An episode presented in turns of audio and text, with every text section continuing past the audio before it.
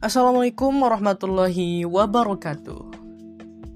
Selamat pagi, siang, sore, malam, kapan pun sahabat pendengar mendengarkan.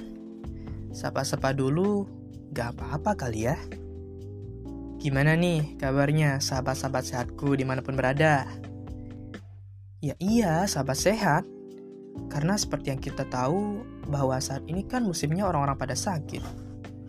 Hmm, dan gue harap sahabat-sahabat semua selalu menjaga kesehatan di mana pun dan kapan pun berada. Karena gue juga jujur pernah sakit sih, tapi gak berdarah. gak nih, serius. Gue pernah sakit beberapa hari yang lalu. Sampai-sampai Parno tuh, gue kena covid apa kagak nih ya. Hmm, tapi alhamdulillah sekarang udah mendingan sih. Ya iya, karena kita nggak tahu nih kapan COVID-19 akan berakhir. Terus apa salahnya coba? Kita untuk sementara ini tetap ikutin dulu anjuran dari pemerintah untuk ke mana-mana pakai masker. Ya, hitung-hitung mengurangi tingkat penyebaran COVID kan? Dan juga beredar informasi nih sahabat-sahabat dari berbagai media dan juga menjadi perbincangan netizen baik itu di seluruh Indonesia khususnya di kota Mataram nih terkait perpanjangan masa PPKM. PPKM loh ya, bukan PPKN. Apalagi ini ya sebutannya?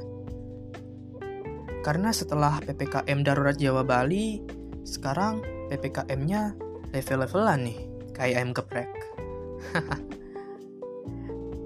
PPKM ya atau kepanjangannya itu bagi-bagi kangen mantan.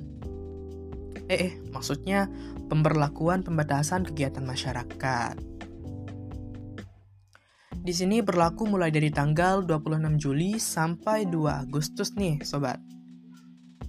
Dengan nama PPKM level 3 dan 4. Nah, bedanya apa sih PPKM level 3 dan 4 ini?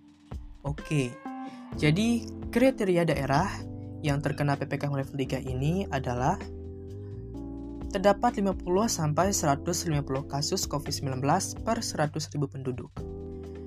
Kemudian, ada 10 sampai 30 kasus yang dirawat di rumah sakit per 100.000 penduduk.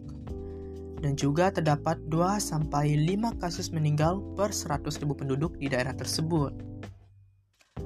Lalu untuk yang level 4 kayak gimana nih kriterianya? Nah, jadi untuk level 4 di sini terdapat lebih dari 150 kasus COVID-19 per 100.000 penduduk. Dan juga terdapat lebih dari 30 kasus yang dirawat di rumah sakit per 100.000 penduduk. Dan juga lebih dari 5 kasus meninggal per 100.000 penduduk di daerah tersebut.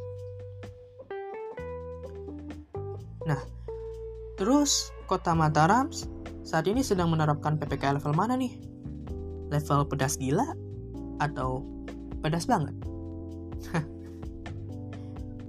ya, benar. PPKM level 4. Karena seperti yang kita tahu bahwa uh, eh, COVID-19 di kota Mataram ini uh, terkhususnya ya di Provinsi Nusa Tenggara Barat pada umumnya mengalami peningkatan yang cukup signifikan dibanding bulan-bulan sebelumnya. Jadi patut waspada juga nih pada sahabat-sahabat semua, khususnya berdomisili di kota Mataram. Baik, sekian uh, itu saja ya dari podcast pertama gue kali ini.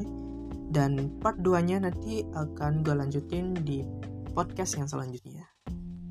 Terima kasih buat kalian yang masih stay mendengarkan podcast gue pada saat kali ini. Assalamualaikum warahmatullahi wabarakatuh.